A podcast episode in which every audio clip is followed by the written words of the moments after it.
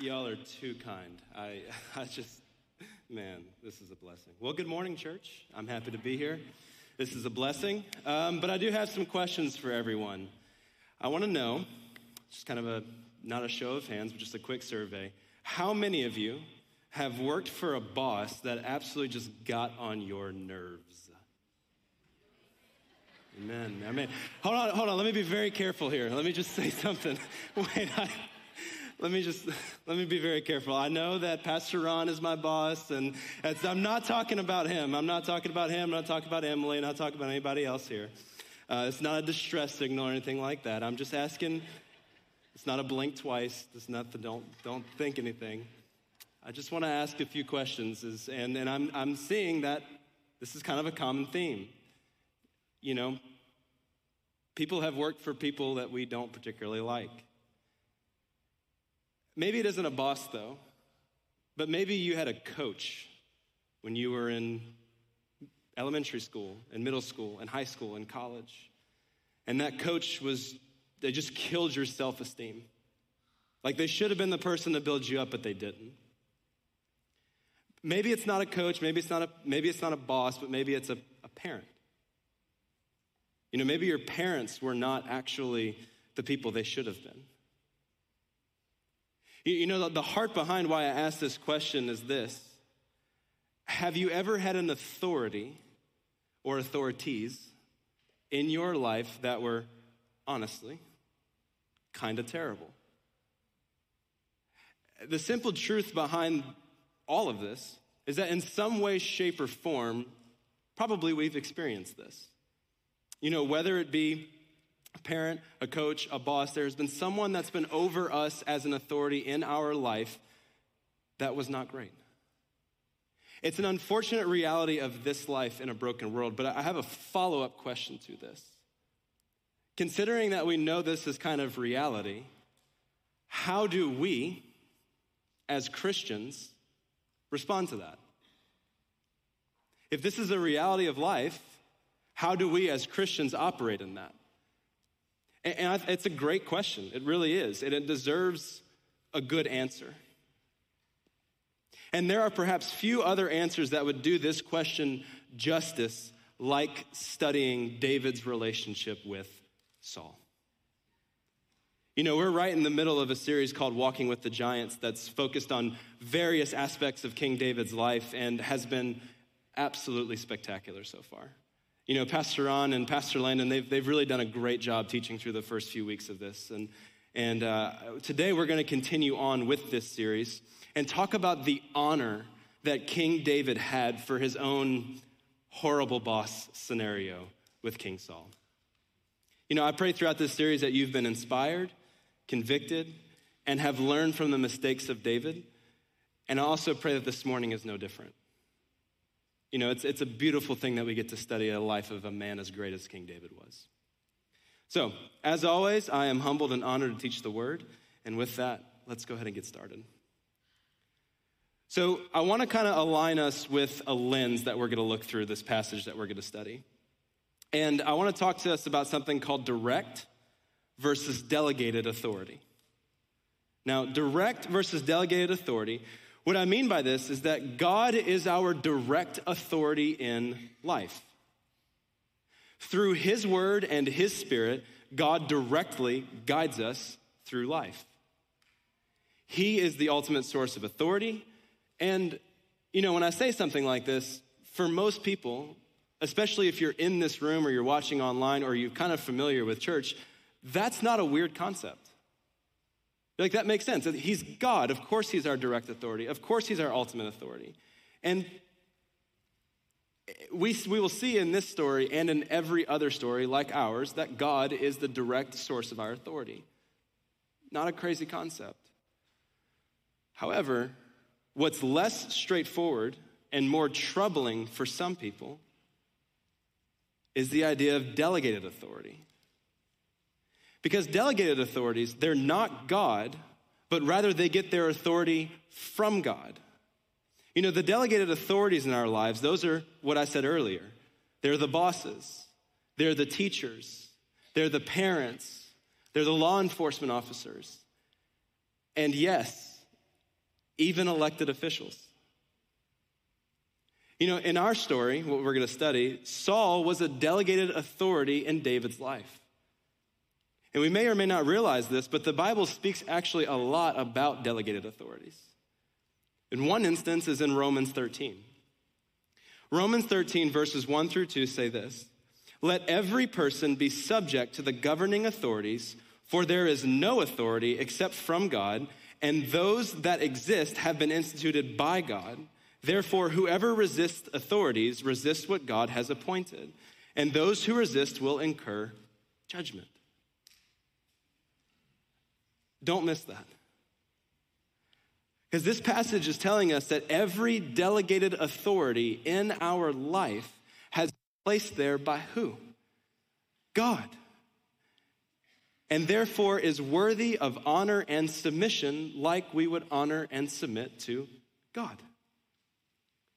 You know, as we'll, as we'll see in a little bit, David models this very murky, gray, kind of weird tightrope very well.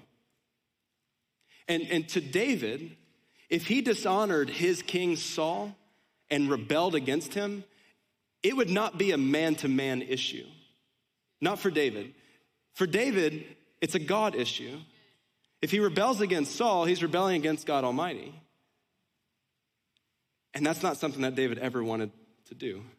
Now, through this really difficult tightrope that David walked, he modeled something for us that we need to get in our lifetimes, especially in this weird 2024 culture that we live in. Because for David, submitting under authority that has been placed in our life acts as an umbrella to cover us. And when we step outside of that umbrella through rebellion, we step out from under the covering. You know, like, like a model of this that we can see and kind of just grasp on so well is children. Children are covered by the umbrella of their parents, which is their delegated authority, who have been placed there by God, who is their direct authority. You know, that, that makes sense to us. But when we step out into the workforce, all of a sudden our boss is not our delegated authority anymore. But, but, but the Bible is saying, and King David modeled that what's true in one instance is true in all instances. Your delegated authority is from God. And I, I know when I say this, you know, there's defenses and objections that kind of go up to that statement. And honestly, I understand. Like leadership, like on a big, broad scope, people who are in authority, honestly, in this day and age, have done a lot to prove that they're not necessarily the best people. Totally. That is a true statement. However, we should rest assured in knowing that when delegated authority, when they contradict God's direct authority, God's direct authority takes precedent. You know, that, that, that covers us, that keeps us safe. And we see a great example of what to do here in the New Testament. Acts 5:29 says this, "But Peter and the apostles answered, we must obey God rather than men." And the context of that verse is whenever the Jewish Sanhedrin council told the apostles, don't preach the word of God anymore. And Peter was like, no. God told me to preach. I'm going to preach. That's our covering. And that's our instance where God's direct authority takes precedent. Now, like I said, that was really just a, a big aligning of our lens because now what we're going to do is we're going to look at 1 Samuel 24. 1 Samuel 24. Now, if you have your Bible, go ahead and turn to that. But if you haven't been here for this series or the Bible is kind of new to you, I kind of want to just give you a few quick things to make sure that we're all on the same page for this, for this passage. There are two main characters at play David is one, and the other one is Saul. Now, Saul was the first king of Israel, and he didn't exactly do things the right way. David was a young man called to be Saul's replacement many years before he would actually arise to the throne. And David and Saul obviously, had a complex and odd relationship because of this. You know, Saul was supposed to be his mentor, and he was in a lot of ways. But Saul was kind of insecure, and he felt threatened by David. David, on the other hand, he loved Saul, and he looked to Saul to be a father figure in his life. You know, this, this relationship that Saul or David had with Saul was very important to David. Now, when we take a look at Saul again, we would say that Saul was a man who was troubled. You know, the Bible literally said he was battling his own demons. And this is an issue that manifested itself in not always treating David the right way. Like I said, Saul was troubled, but David, because this was such an important relationship to him, he just wanted to get it right. He wanted Saul's approval like he wanted a father's approval. And for a deeper, in depth study of that relationship and kind of what brought us all here today, I, I, do encourage you to go back and listen to the first three messages of this series. But for our purposes today, we're going into 1 Samuel 24. Verse 1 says this When Saul returned from following the Philistines, he was told, Behold, David is in the wilderness of En Gedi. Then Saul took 3,000 chosen men out of all Israel and went to seek David and his men in front of the wild goats' rocks. And he came to the sheepfolds by the way, there was a cave, and Saul went in to relieve himself. Now David and his men were sitting in the innermost parts of the cave, and the men of David said to him, Here is a day of which the Lord said to you, Behold, I will give your enemy into your hand, and you shall do to him as it shall seem good to you. Then David arose and stealthily cut off a corner of Saul's robe. So at this point in time, we have to understand a few things. Saul has tried to kill David multiple times. So, of course, David is on the run from Saul and he's seeking refuge in various places.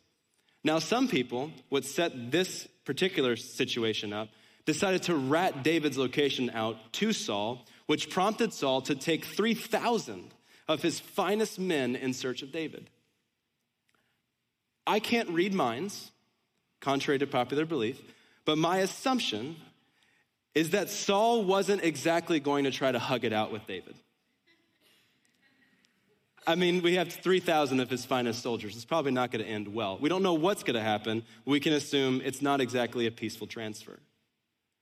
Now, it is said that David was at a place known as En Gedi. And En Gedi is actually a decently well documented uh, place located on the west shore of the Dead Sea. What we know is that En Gedi is one of only two freshwater springs located on that western shore, and it has an abundance of land that is ripe for agriculture. Now, other accounts have referred to En Gedi as what's known as an oasis community or a place of refuge. And we do see that it's also a military stronghold, and we'll see that towards the end of this actually very passage. Now, I tell you that not just so that you guys have some weird trivia knowledge, but I do think that there's something significant about this place called En Gedi. While David was fleeing from Saul, God saw it fit that David would be led to a place that included a spring and abundant fields. So, even in times of immense trouble, God provided David a place of refuge. David was led to a place with still waters and green pastures. You can't tell me there's not something there. You know, when you're hurting, when you're struggling, when you're on the run, when you're trying to take cover, the Lord will provide a place of refuge. I, I just, I think it's so cool that the man, David, who wrote Psalm 23, really got to experience what it meant to have the Lord be his shepherd and to be led beside still waters and green pastures. I mean, that just blows my mind. The kindness of God that we see. And, and, and even when we continue on, while Saul was was passing through and searching for David, Saul has to do what everyone has to do during a long trip relieve himself. And like something straight out of a Seinfeld episode, Saul chooses to have his alone time in the exact same cave that David and his men were hiding in. I mean, that's a weird coincidence. I can imagine the awe and disgust that David and his men must have had at this weird scenario. Because here we have Saul, the jealous, paranoid, murderous, God abandoning king, in a vulnerable and distracted position at the footsteps of David, who's been abused and slandered and mistreated by Saul. If we zoom out for a second, by this point, David has already been anointed king. He was already Saul's successor, and Saul did not want to give up the power. Hence the bad behavior. You know, if we were in David's high pressure situation, our thoughts could be something of the following I am the rightful next king of Israel. The man who is supposed to be training me is actually abusing me. I have the opportunity to end all of my suffering by if I just kill him. Because I know I will be king, but I can be king now if I just kill him. You know, I mean, at this point in time, Saul has already tried to spear me. And he's also led smear campaigns against me. He's ruined my reputation and he stole my wife. Like, it would do me a lot of favors if I just killed him. So David is faced with quite a dilemma. Do I submit and honor the king, or do I rebel and do things my own way? Do I wait for God to work things out in his timing, or do I force it to happen sooner?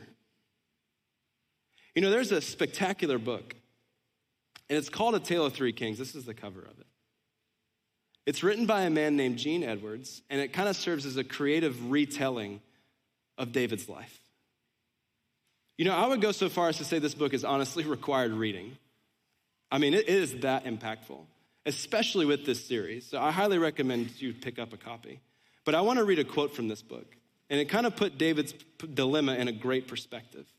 It says this Nonetheless, the king was mad and therefore he was jealous, or was it the other way around? Either way, Saul felt threatened by David, as kings often do when there is a popular, promising young man beneath them. The king also knew, as David did, that this boy might just have his job someday. But would David ascend to the throne by fair means or foul? So if we zoom back in, David's boys, you know, his men that are keeping him comfort, they're like, hey, look at this situation. Look at how God is delivering you. I mean, can you believe this? And in verse 4, they give a reference of a supposed prophetic word that was given to David as proof that he should just go ahead, rebel, and off Saul right then and there. And as far as I can tell, on that verse 4, there is actually no cross references in Scripture from what these men are saying. Which can mean a few things, but it definitely means that it's entirely possible that these men were at worst making up a word of God, and at best, which is not really the best, they were twisting a word of God to fit what they wanted to happen. Like there's a whole separate sermon there, but we need to be extremely careful that we don't twist or make up a word of God as a masked proof to just give our flesh what it wants. Like, like the heart is wicked, don't follow it. As one commentary I read about this particular passage says this neither our desires nor our circumstances are good guides for the will of God. So David considers his options and makes a decision, and he goes and spares Saul's life and cuts off a part of his robe. In verse 5, it says this And afterward, David's heart struck him because he had cut off a corner of Saul's robe. And he said to his men, The Lord forbid that I should do this thing to my Lord, the Lord's anointed. To put out my hand against him, seeing he is the Lord's anointed. So David persuaded his men with these words and did not permit them to attack Saul. And Saul rose up and left the cave and went on his way. In our minds, David had every right to kill Saul. If we remember, after all, Saul was trying to kill him. But instead, David decides to give Saul, we'll call it a small wardrobe malfunction. In our minds, David gave Saul a peace offering. He could have cut off his head, instead, he cut off a robe. But David's heart was so tender and he was so concerned with pleasing God that the Bible says his heart struck him. And we may say he was wrecked. He could not believe that he had dishonored and defiled the king, someone he ultimately viewed as a father figure in his life. And in such a way, in that day and age, the robe of a king symbolized authority. So, as part of the Levitical requirements, the end of the robe, they had tassels on them which would have like basically said that Saul was honored before the Lord. And so when David cut off the end of it, he most certainly would have cut off a part of the robe that honored him before God Almighty. So essentially, by doing so, David was effectively saying that he did not honor Saul, nor did he care that he was now in a place of defilement before God. In David's mind, this was an overt attack on God, and he, he, he forbid his men from following suit, all but letting Saul walk out virtually scot free. But David, in this exchange, communicated something. And it's a lesson that we have utterly forgotten. Because all authority is ordained by God, the office of authority is always worthy of honor, even if the person holding it is not honorable. And only a man that is truly understands the connection between direct versus delegated authority could see the cave situation like this. You know, we see verses 8 through 15, and what we see here is kind of a, an interesting, beautiful scenario. Saul has already kind of gone out, and I'm just summarizing here, but Saul has already kind of gone out. He's already away. David was convicted, and so David runs after him to the foot of the cave, and Saul's ways away. He yells at Saul and says, Hey, look, I could have killed you, but I didn't. Like, behold, this day your eyes have seen how the Lord gave you today into my hand in the cave. And someone, some told me to kill you, but I spared you. Like, that's a direct quote from the scripture. He was trying to communicate to Saul that he was not actually trying to kill him.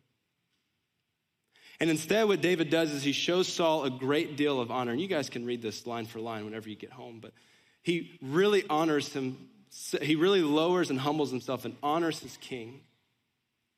And the interesting part about that is that David honors a man who is not worthy of honor because of the call of God on that man's life. You know, to David, that was a God matter, not a man matter. He doesn't kill Saul, and he still addresses Saul as my Lord, my King, and anointed. You know, I can even imagine David saying, You're like a father to me. Why are you trying to kill me? There's just a, a lot of tension happening in this relationship. And after proving to Saul many times over in this short exchange that he was not the man Saul had made him out to be, he takes the humble position of allowing God and God alone to judge. And to kind of summarize the last little bit of that story, 16 to 22, what, what essentially happens is that as soon as David had finished telling Saul, like, hey, I'm not actually the man you have made me out to be, Saul and David, they split up and they go separate ways. And the last parting words that David had said to Saul was, Let God be the judge between us. And it ended in no bloodshed and no prisoners and no awful scenario. It's, it's a great ending to the story because Saul seems to have a moment of repentance, a moment of clarity, although unfortunately it was short lived. Because as it, it doesn't take two chapters later before he pursues David once again but that's a different sermon for a different time. So, reading through what we just read, understanding the rest of the context in the story, we asked a question earlier that I kind of want to bring back to our attention. How do we as Christians respond to being under a bad authority? Like I said, it's a great question and it demands a good answer.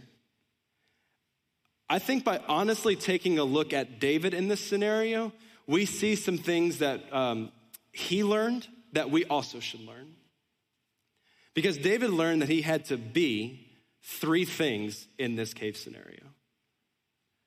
The first thing that David learned was that he had to be teachable. You know, being teachable is simply the position of recognizing that you do not know everything and that people above you have at least something to give you. This is a, a great curse across generations. And it's something that the author C.S. Lewis calls chronological snobbery. It's pretty good. He said, basically, that belief is that since I am younger than you are, and I have more access to information on something like this, I'm better than you. That's what chronological snobbery is. And even though that may not be words that are actually spoken, that belief exists. I know more than you, therefore I can't learn anything from you because I have more information. Let me just say something. You probably don't have to have me say this, but my generation, Gen Z, is awful at that. They are.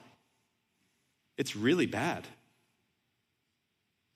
And honestly, if we go back to the story, there are a lot of times up until this point that David, he honestly should have been teaching Saul. So, like, David could have easily fallen into that chronological snobbery. Like, dude, I know more than you. You should not be trying to spear me through a wall. Saul skipped out on defending his kingdom multiple times, including the one that we heard last week against the Philistine giant. But David realized that God had to have placed Saul over him for a reason. There was something in some way that David could learn from Saul. So rather than point out every little flaw and even the big flaws, David knew that he could learn a thing or two from Saul, even if it was what not to do. So David learned how to be teachable and so should we.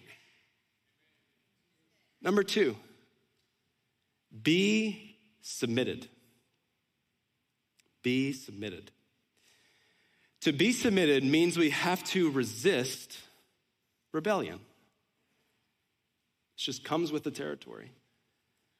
And we have to resist rebellion from two ways from our own hearts, and I'm pretty sure deep down, David probably faced thoughts of wanting to be king immediately. Like that was the rebellion. We didn't we don't see it, but we know David was human. And we know if we were in that position, we probably would have had the thoughts. So David had to resist rebellion from himself. And so do we.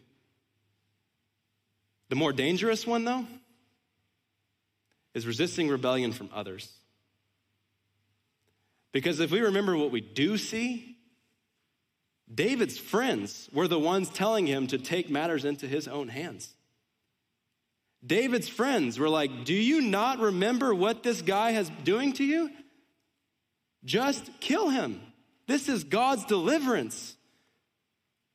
Like, imagine that pressure that David must have had. And his friends, the ones who should have been holding him accountable, were the ones telling him to sin. David had to resist rebellion from his own heart and from others. And honestly, on that second one, with uh, the defending against rebellion from others, that's a situation that I know all too well. And I'm gonna get a little, actually, not a little, I'm gonna get very personal for a second. Um, a few years back, I had a group of friends that came to church here who all carried a lot of hurt in their heart towards authority and the church as a whole.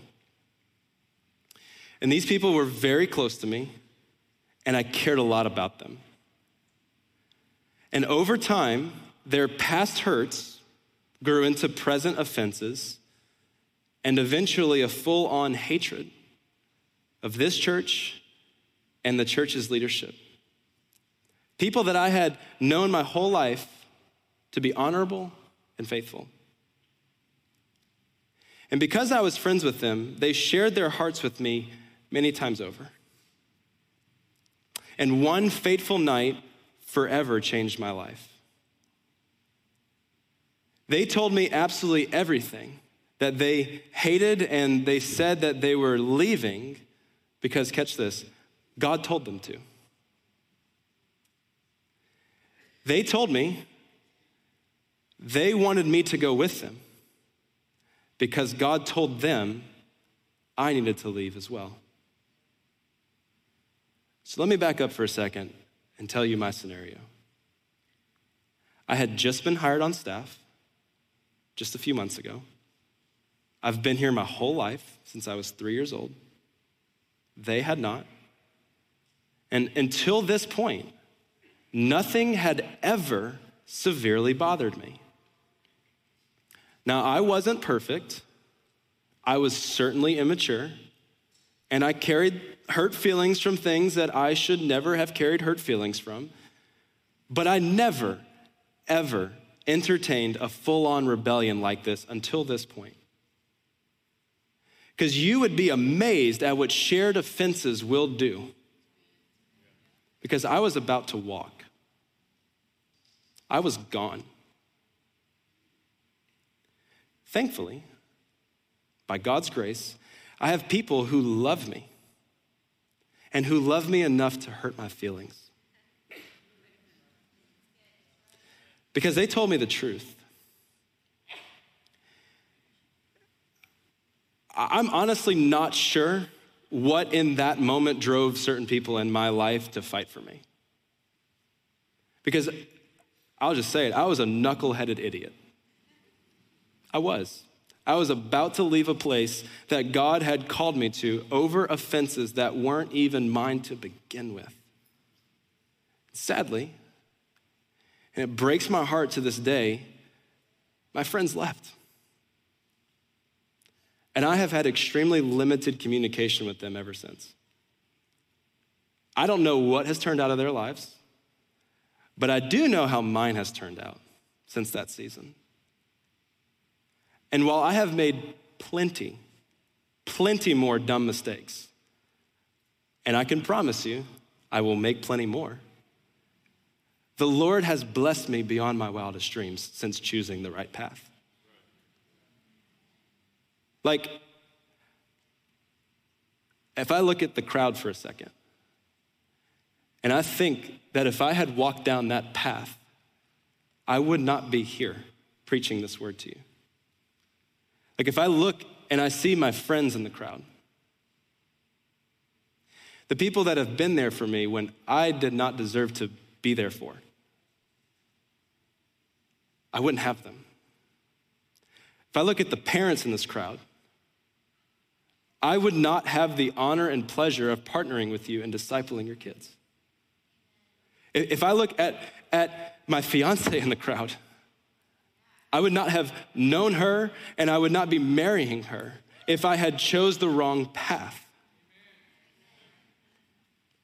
Like it was nasty and gray and broken and it was a tightrope. And there was a lot of times where I thought I might have chosen wrong because that's what the flesh likes to tell you. But it's like I said earlier staying undercover is never the wrong move. And like we see with David and his men, I know what it was like to have to decide to do the right thing when people in your life are telling you to do something else. Submission, it can be painful at times, and it is often tested when there is disagreement.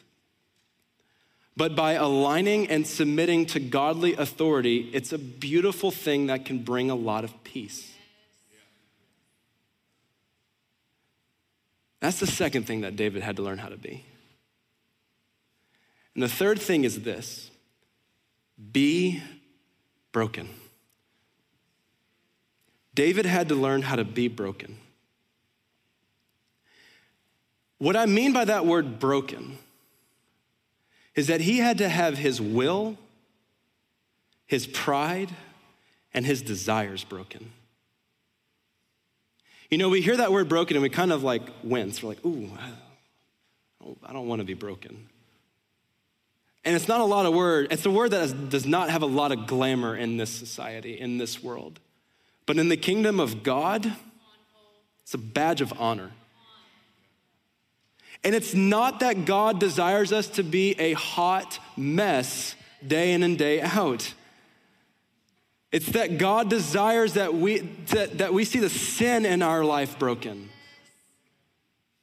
Like that part does need to die. That part does need to be broken from our lives. And that's what God desires when He calls us to be broken. Not that we are just walking around weeping and in tears all the time, it's that the sin and awful desires that we have are done. It's the things that do not honor Him, those are the things that are broken. Because a broken and contrite heart is one that can be used and molded by God. In the life of David, this was characterized as him being a man after God's own heart. And honestly, I've wrestled a lot with that about what it really means to be broken. Because, again, I'll just throw it out there again. I kind of pride myself on being someone who is strong who is built for tough times, like, yeah, I can handle it, I got this. But I've begun to realize something that I am holding that as an idol in my life. Because I always focus on myself when I say that. Like, yeah, I'm strong. I can handle tough times. That's not right. I recently asked the Lord, how can, how can I do this, God? How can I have a strong spirit and be broken? Like, you know, is there a way? Like, can I just please, like, I'm strong, God, remember? And the Lord responds me with, with, you don't combine them. Because being broken, being broken before me means that you recognize it is not on your strength that you do things. It is a full recognition of knowing that you are dependent entirely on me. And what you are looking for is not a strong spirit, but an a strong spirit, but an empowered spirit. Where you have laid your efforts down and you have allowed your my spirit to empower you. Now again, Brokenness is not being a mess. Brokenness is realizing that God and God alone is the source of all that you need. It's when your sin and your flesh are broken away from your life through submission to the Lord in everything, especially in painful situations. There is one man in Scripture who understood this more than anyone else and it's Jesus Christ himself. Because the author of Hebrews writes about Jesus in this way Hebrews 5, verses 7 through 9 says this In the days of his flesh, Jesus offered up prayers and supplications with loud cries and tears. Jesus fought through emotion. To him who was able to save him from his death, and he was heard because of his reverence.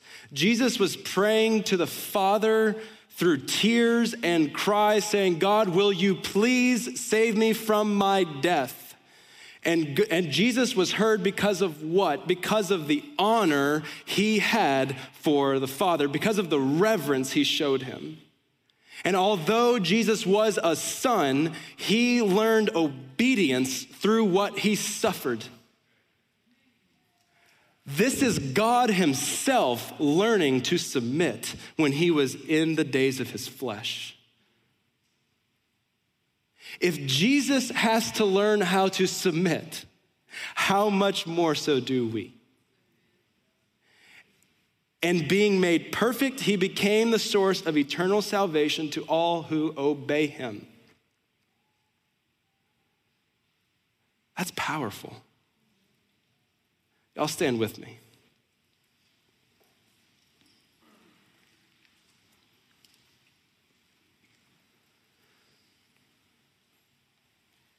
I have a final encouragement to you guys. this is a tough message. Like, I'm not inexperienced with communicating, but man, this message has been weighing heavy on my spirit. Like, I think there's a lot of spiritual stuff that happens when you talk about submission and authority because it's so countercultural. And my, my, my encouragement to you guys is this be patient in God's timing as He works everything out in your life. I have a dear friend in my life, and many of you know him and love him. It's Pastor David Robertson. He said this to me a long time ago, and I will never forget it for the rest of my life.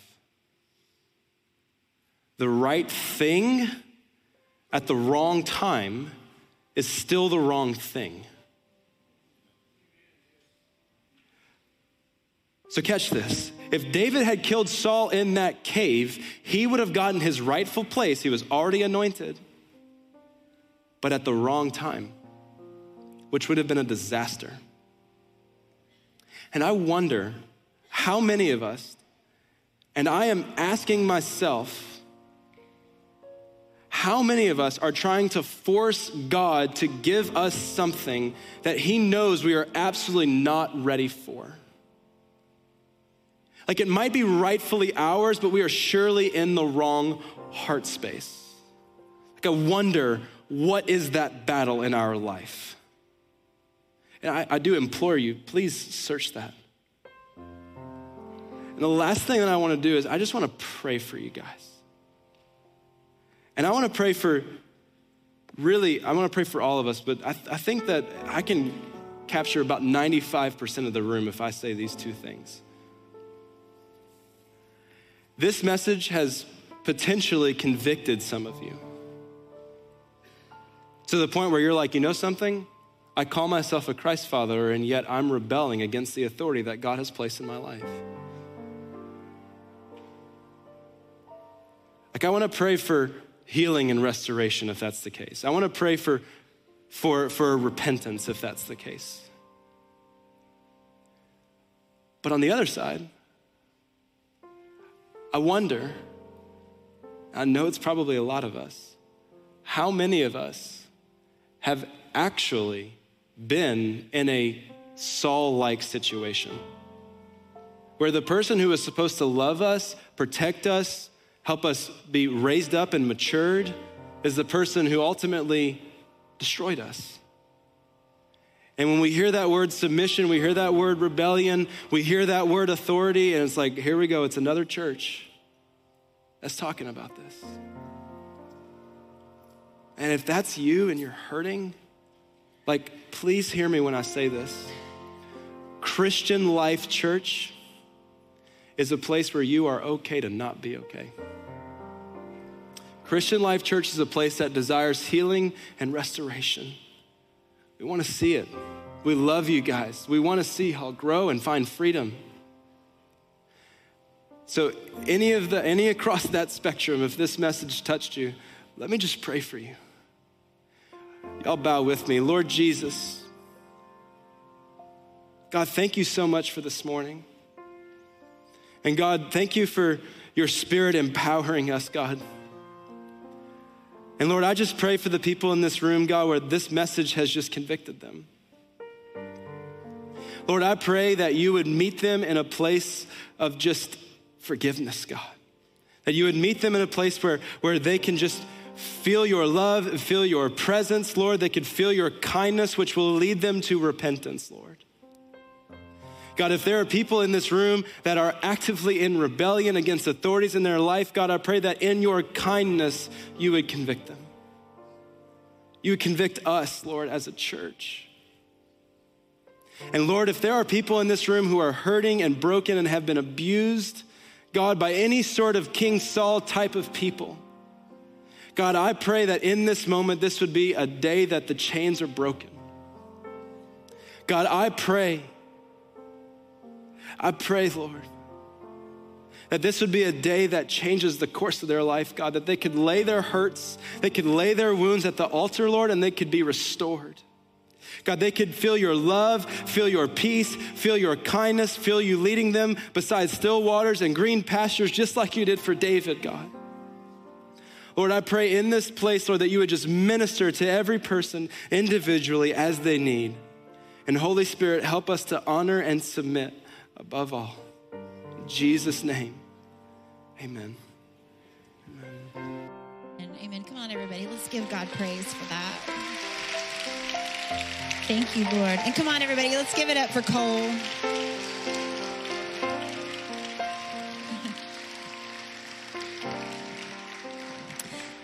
Uh, before we dismiss for the for the day, just uh, a couple things, and uh, just to echo what Cole said, we know that there's a lot of people. This message really did hit home for a lot of reasons.